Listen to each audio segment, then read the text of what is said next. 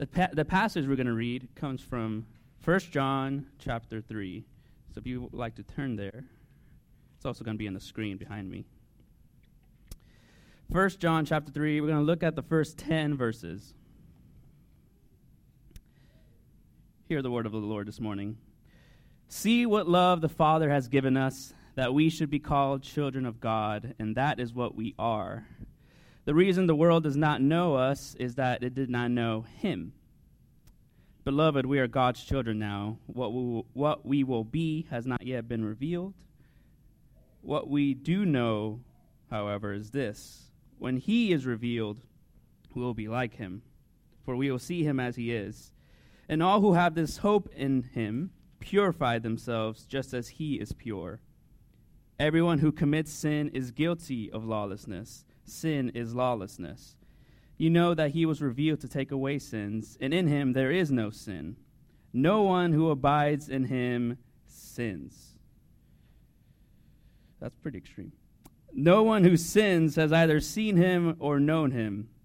Little children, no one deceive you. Everyone who does what is right is righteous, that just as he is righteous. Everyone who commits sin is a child of the devil. For the devil has been sinning from the beginning. The Son of God was revealed for this purpose to destroy the works of the devil. Those who have been born of God do not sin, because God's seed abides in them. They cannot sin because they have been born of God. The children of God and the children of the devil are revealed in this way. All who do not do what is right are not from God, nor are those who do not love their brothers and sisters. This is the word of the Lord? Question mark?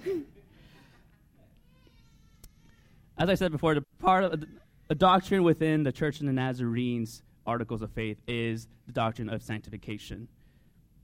And it's a difficult doctrine to understand and has been prone to a lot of misunderstandings and misinterpretations. Has the church failed to preach adequately? Is it the fault of the clergy? Is it the fault of the listeners? Nevertheless, is, is the church has the church failed at preaching this doctrine? And I would say yes, we have. And we ask for forgiveness in terms of expounding this doctrine. I have heard stories where the people have misused and abused the possibility of being entirely sanctified. I have heard of some persons claiming that to be entirely sanctified means that you have a problem with praying the Lord's Prayer, because part of the Lord's Prayer says, Lord, forgive us for our trespasses. And as entirely sanctified people, we proclaim we do not have any trespasses. And so, therefore, there's this contradiction, and people, some people, have said that the Lord's Prayer is wrong. There is such a thing as spiritual pride, and I would say that do not pray the Lord's Prayer in such a way is to be spiritually prideful. The doctrine of entire sanctification, the qualifier in, of entire, is complex. I'm sure all of us have heard it. If you're new to the Nazarene Church, this is probably the first time you've heard it. And I hope to do justice about explaining it. And this is just one part, as I said, of the doctrine. But I hope to pray and teach that, about this one aspect. I hope to uh, teach and preach about it well. Though people have misunderstood the entire sanctification, they have begged the question of clarif- they have begged the question, what do we mean by when we say like in the Lord's Prayer, trespasses? What does that mean? What does it mean to say entire? What does enti- entire qualify? And we know interpretation could be such a complicated issue. I mean, we just read the passages. Here, let me repeat it for you if you weren't listening. Everyone who commits sin is guilty of lawlessness. No one who abides in him, in God, in Jesus, sins. No one who sins has either seen him or known him. Everyone who commits sin is a child of the devil. Those who have been born of God do not sin. They cannot sin because they have been born of God. How do you interpret that? It's rough. okay. I'm sure if you, it, it, causes problems if you were to go outside and see someone committing sin. You'd be like, child of the devil. That will cause problems, obviously. You don't want to go around calling people that, especially if you want to confess that you're entirely sanctified. It's interesting, though, that John highlights, highlights that the Son of God came not to destroy the child of the devil, but rather is to destroy the works of the devil. Even still, the epistle makes no mention on how to treat nor commands to hate the child of the devil. Nevertheless, the question still stands How do you interpret this? What is going on here? Where is John coming from? On what basis is John eligible to make such statements? Pastor Jake has been posing a question Is this actually possible? Is it possible for us not to commit sins, or to use language, John's language, is it possible for us to reach a space where we cannot sin? Does the Church of the Nazarene believe this? Is the Church of the Nazarene the only denomination that believes this? Are we justified? What does the Church of the Nazarene really believe? Before we answer that, I won't leave you hanging for a second there. Um, forgive me. But we will come to that question. But first, I want to highlight just two verses on our passage. It's, chap- it's verses 2 and 3. It says, Beloved, we are God's children now. What we will be has not yet been revealed. What we do know, though, is this when He is revealed, and the He, God, Christ, perhaps both, we will be like Him, for we will see Him as He is, and all who have this hope in Him purifies themselves, just as He is pure in this passage, we have both a negative aspect and a positive aspect. Let's start with the negative first. There's a negative aspect here. What we will be has not yet been revealed. What we will become, we are not who we ought to be. We are not who we will be when God comes back in Christ. But what we know, or we will be like him when we see him as he is, there's a negative aspect. There's something that we're not. There's something about us that is not complete, that is not perfect, that is not entirely there.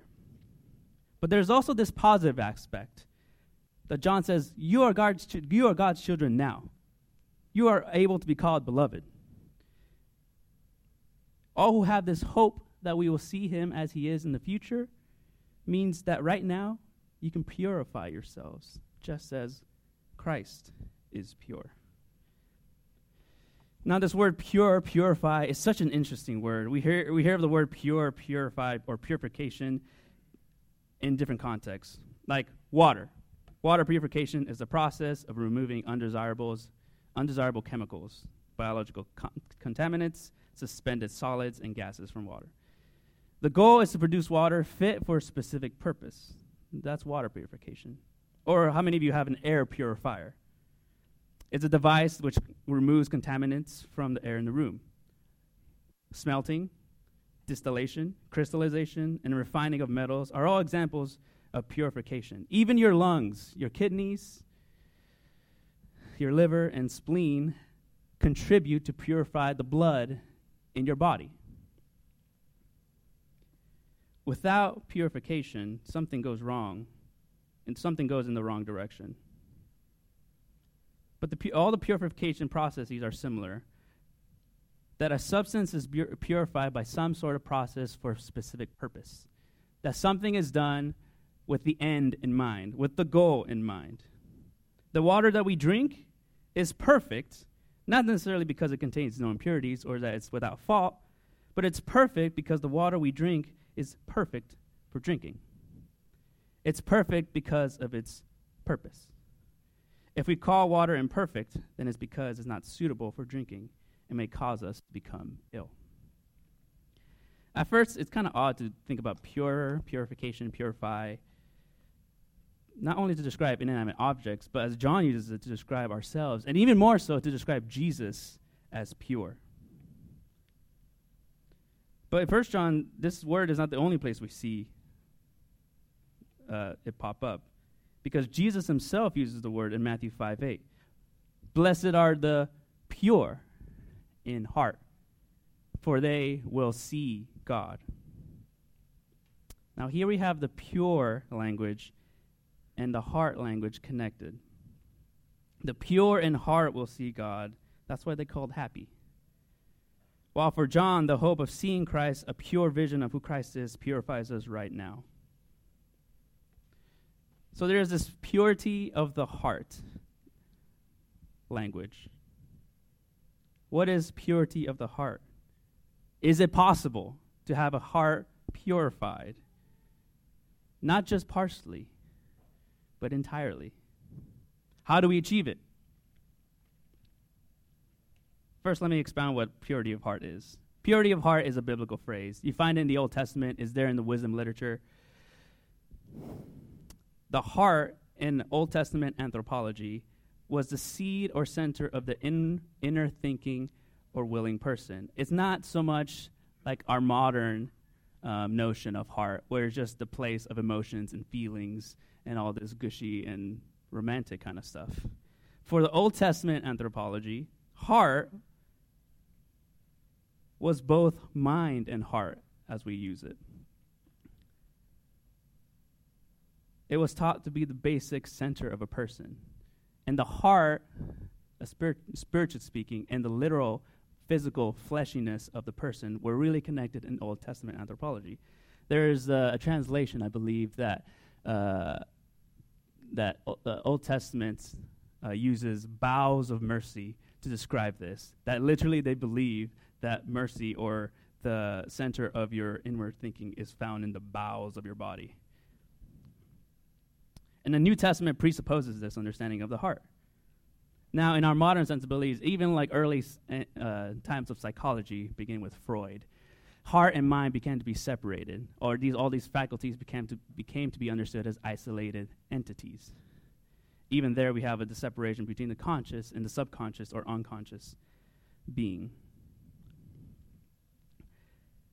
But here, the New Testament presupposes this understanding of the heart. Therefore, to speak of purity, which means, like we said, cleansing from contamination, impurities, and pollution of the heart, is to say that the place of the thinking and willing motivation of your heart is rid, is made pure by all impurities. For what? For its own sake? Or as we read in Ezekiel 36, for God's sake.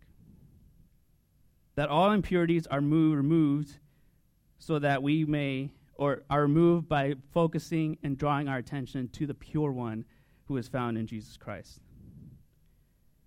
Soren Kierkegaard famously put it this way in the title of his book The purity of the heart is to will one thing.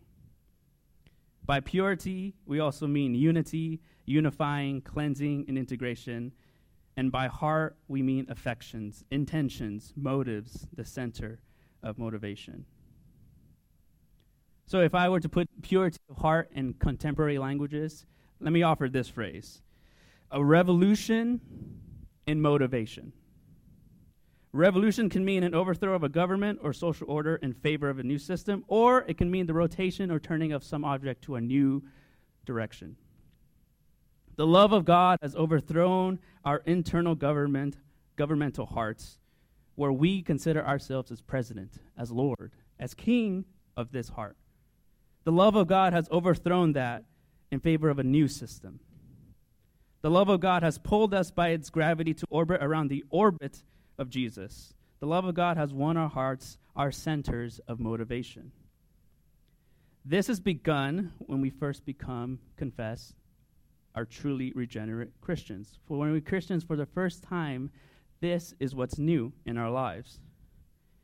But the purity of heart the revolution of motivation is proclaims that there is this new level, this new degree.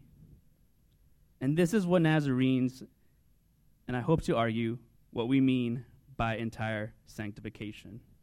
That our internal and conscious motivation, not by an act of ourselves, is wholly and purely and fully a work of God, the Spirit of God working in our lives, are made are transformed and made entirely and wholly, wholly devoted to God. We believe that in this life, not in the life to come, that surely in this life it is possible to love the Lord our God with all our heart, with all our mind, with all our soul, and all our strength and our neighbors as ourselves, even if they may be enemies. That we believe that when God commands us to say, when God commands us to love us, love God and each other with everything that you are, that God is not just really saying, love each other or love me partially, or 50%, or even 75%. That we believe that this is surely possible, yes, now. We believe that our motivation can reach a state where there is no double mindedness, no rivaling loves, but rather just one love, an all consuming love for our Lord. And what could be more perfect than an all consuming love for our Lord? Indeed, we can sum it up this way Our doctrine of entire sanctification is a state of perfection in what? Is it a perfection in performance? Is it a perfection in body? Is a perfection in knowledge? Let's read, go back, open up to First John, and let's go to chapter 4, verse 17, or verse 16. God is love, and those who abide in love abide in God. God, God abides in them. Love has been, here's the word, perfected among us in this, that we may have boldness on the day of judgment, because as he is, so are we in this world. There is no fear in love, but perfect love casts out fear. For fear has to do with punishment, and whoever fears has not reached perfection in love. We love because he first loved us. Those who say, I love God, and hate their brothers and sisters are liars. For those who do not love a brother or sister whom they have seen cannot love God, whom they have not seen. The commandment we must we have from him is this: those who love God must love their brothers and their sisters. See, here's the difference, a key difference that the Church of Nazarene believes in terms of not just all other denominations, but some denominations in the uh, Christian church. We are not the only ones who believe in a doctrine of entire sanctification, or to use another language, Christian perfection. And that language comes from 1 John. We are not the only ones who believe in this such a thing. United Methodist, Wesleyan denominations believe in the doctrine of entire sanctification. And it goes back to a guy named John Wesley in the 1700s who was an Anglican in the Church of England. Roman Catholics also believe in the church or in the uh, doctrine of entire sanctification, though they may call it something differently.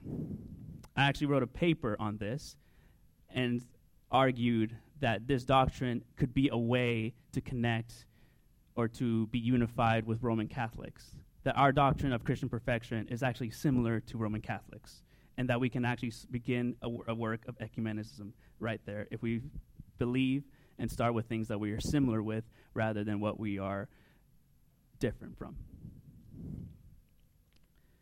It is not a perfection in performance. It is not perfection in your body. It is not perfection of knowledge. Rather, with John, with First John, the Church of Nazarene confesses that it is a perfection of love. And we see that, and John says, whoever hates. It's not so much that if you do an outward act or you slap each other across the face, that's wrong. We, this goes back to the Sermon on the Mount with Jesus. Jesus puts up the ante racks up the standard. It is now not enough to be outwardly obedient.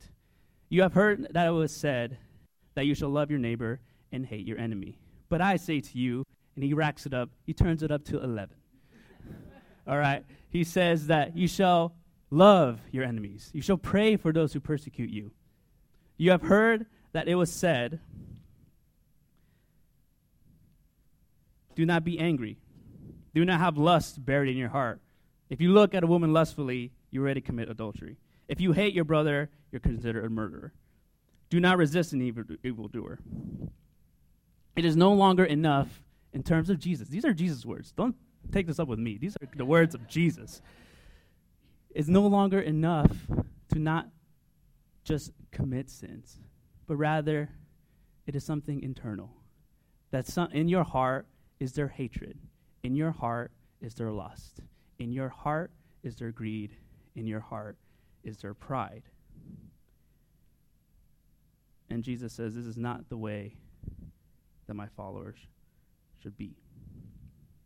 Perhaps those who are entirely sanctified, those who confess that we have reached a state of perfection and love where everything about our inner motivations cannot help but love God and love neighbor. That every thought that we have cannot help but point to God, perhaps those kind of people, if they do exist, which I'm arguing they do, if they do exist, then perhaps those are the kind of people who actually love their enemies. Perhaps those are the kind of people who actually pray that in their hearts they believe that their enemies have been made in the image and that they're a child of God because of Jesus. Now, does this require a lot of work to get there? Yes. I am still working in that direction. I'm not going to keep uh, lie and confess to you right now that I have reached that state. But the Church of Nazarene says that this is possible. This is something you can work towards. Because here's another question if it were not possible, if there are certain denominations in the church that say you will always live an undivided life, your heart will always be pulled towards one direction and always give be partially or even half or even at best um, give the most that you're capable of in terms of your motivation to God. You'll always live that way, and then in death, you'll finally have complete motivation. If it were not possible, then I pose the question what's the point in straining for it? If it were not possible, would you go for that kind of perfection? Would you go for that kind of inward motivation? But if it were possible, would you go for it?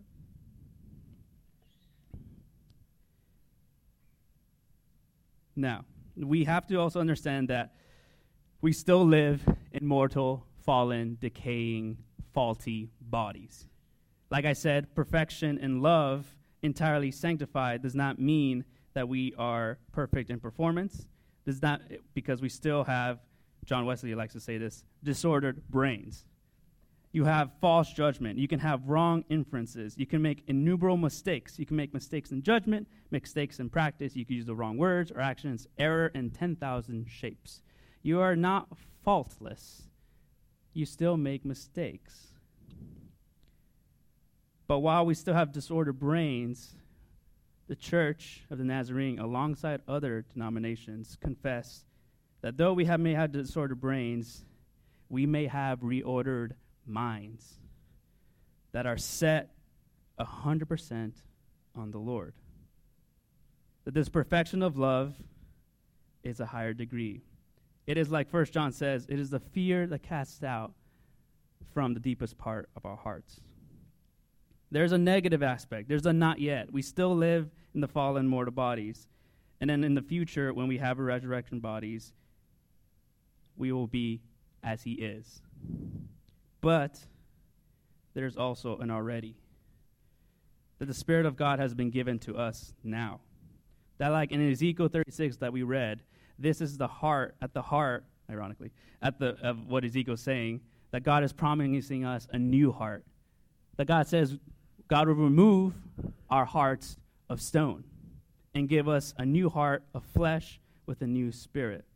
God promises to remove, i.e., eradicate, in the terms of the, even though we perhaps could use better language to describe that in our article, that is what it's getting at. It is to remove the heart of stone and put a heart of flesh that is alive to God.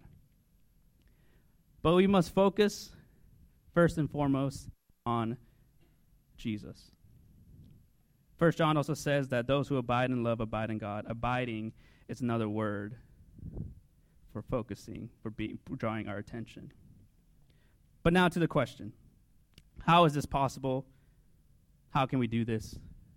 What steps can we take? First, I would like to say that beginning there is the wrong question. First, we must answer who makes this possible? If Jesus Christ weren't a human being, then I would say it's not possible for us to have a purity of heart, to be entirely sanctified, to be perfect in love. Jesus was the first entirely sanctified human being.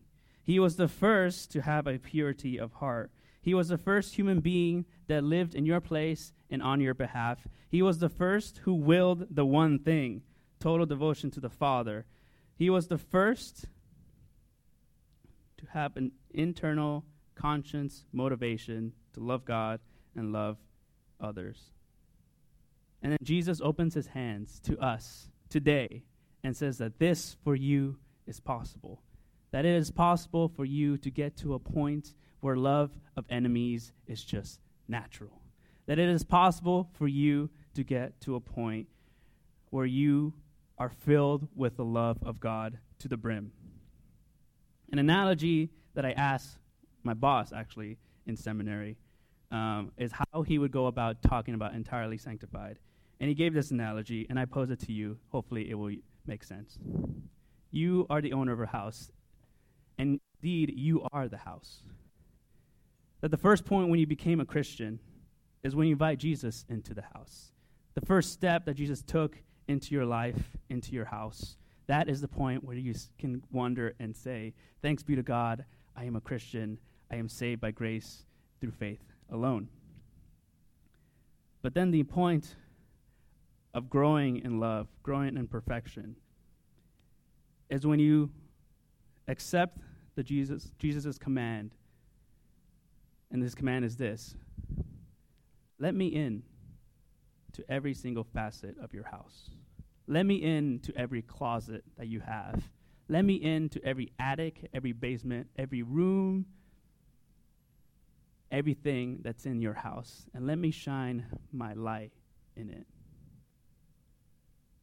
That is the process and the journey to take with Jesus, to become fully perfected in love internally.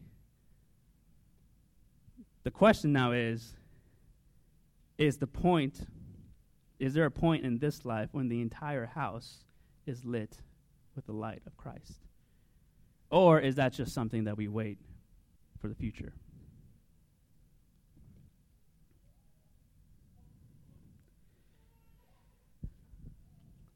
The claim that we're making, and that I'll also open it up, that you don't have to completely agree with this. But the point that the Church of Nazarene is making with other denominations, we're not the only ones, is that the, the entire house can indeed be in, lit to the brim today in this life. Will it take a long time? Sure. But we believe that it is possible and that we should work towards it.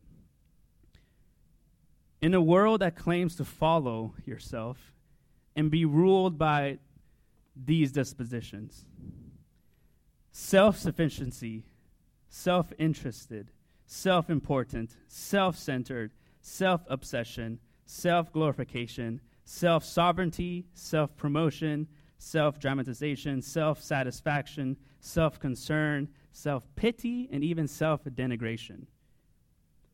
This self centered mindset is completely nullified and left behind. They're abandoned at the cross. You are liberated from them when you are filled with the love of God. When you are filled with the love of God, you are outside of yourselves. You are not interested in promoting yourself. Pride is gone. And I always like to say that there's another shadow side on the other side of pride that we fail to neglect, that a lot of actually feminist theologians have um, brought up. That pride also has an element of self pity and self denigration. That there is no self because of pe- people who have been abused or have been taught that they have no worth in themselves, and so they find their identity in someone, someone else. That is still another form of self centeredness that you are willing to subject yourself to pain and to suffering. You want to self denigrate yourself. That is the opposite side. Yes, even that needs to be nullified.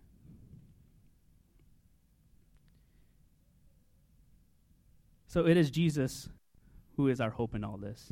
He's the one who conquered all the selves. He indeed, if we believe him to be true, that he was indeed fully human, that indeed it is possible for us to not be ruled by the self centered mindset. The danger is that we can be so focused on our achievements, our progression, our state of being entirely sanctified, of being perfected, perfected in love, that we miss the subtle, that subtle diversion of our attention to Christ. That we need to be focused completely, always on Jesus, and forget about ourselves, in a sense. And our, I would even go as far as to say that even our doctrine our entire sanctification can be misused if it's sought for its own sake. That to say that Christians who are entirely sanctified are freed from sin just focuses on the negative aspect. And I think a lot of our debates and discussions and theological arguments has been focused so much on the negative that we forgot the positive, that it is fully and purely and centered on loving God with all our being. That love is at the center, not being freed from sin. Being freed from sin is a byproduct of loving God with all our heart. If you fix your eyes on Jesus, the person who has purified the human heart, then your heart will grow in purity. Like we just sang, all that we are, all that we are. The emphasis is on the all, for all that Christ is. He opens his heart to us so that we may abide in his heart, and we open our hearts so that he may abide in our heart. What would it look like for a congregation like New Beginnings to be filled with the love of God and neighbor? What would Lee's Summit do when they see New Beginnings Church and they ask the question, How in the heck are you possible? How can you be so loving, so humble, so gracious, so full of mercy? What would happen to our history of tragedy, pain, division, and hurt if our hearts were to be made pure? As First John says, as Christ is. What would a heart filled with purity do for your coworkers, your friends, your neighbors, and yes, even your enemies? I'm sure that the world is not ready for a people who have been sprinkled with clean water and been given hearts of flesh instead of hearts of stone. Because if that were possible, then it will make the world say, or it will combat the world's narrative that it is not possible. We're just human, right? If another life is kind of is possible in this life, then I guess it begs the question, why don't you want to live in that kind of life?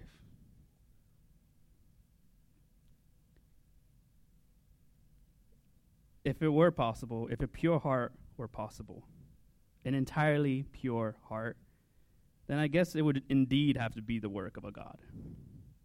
Maybe what Jesus was onto something when he said, The pure in heart will see God.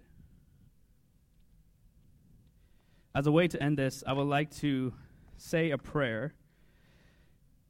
It's a hymn, actually, uh, written by Charles Wesley, John Wesley's brother. It is a prayer to be fully perfected in love, to be entirely sanctified as Nazarenes would like to say. And so this, I'm going to offer this as our, our prayer this morning. So if you would bow your heads at this time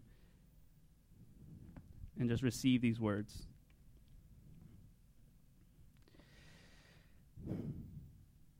Jesus, thy boundless love to me, no thought can reach, no tongue declare. Unite my thankful heart with thee, and reign without a rival there. To thee alone, dear Lord, I live. Myself to thee, dear Lord, I give. O grant that nothing in my soul may dwell but thy pure alone, thy pure love alone. O may thy love possess me whole, my joy, my treasure, and my crown. All coldness from my heart remove, my every act, word, thought be love. This love unwearied I pursue, and dauntlessly to thee aspire. O may thy love my hope renew, burn in my soul like heavenly fire, and day and night be all my care to guard the sacred treasure there. In suffering be thy love my peace, in weakness be thy love my power. And when the storms of life shall cease, Jesus, in that important hour, in death as in life, be thou my guide, and save me, who for me has died. Amen.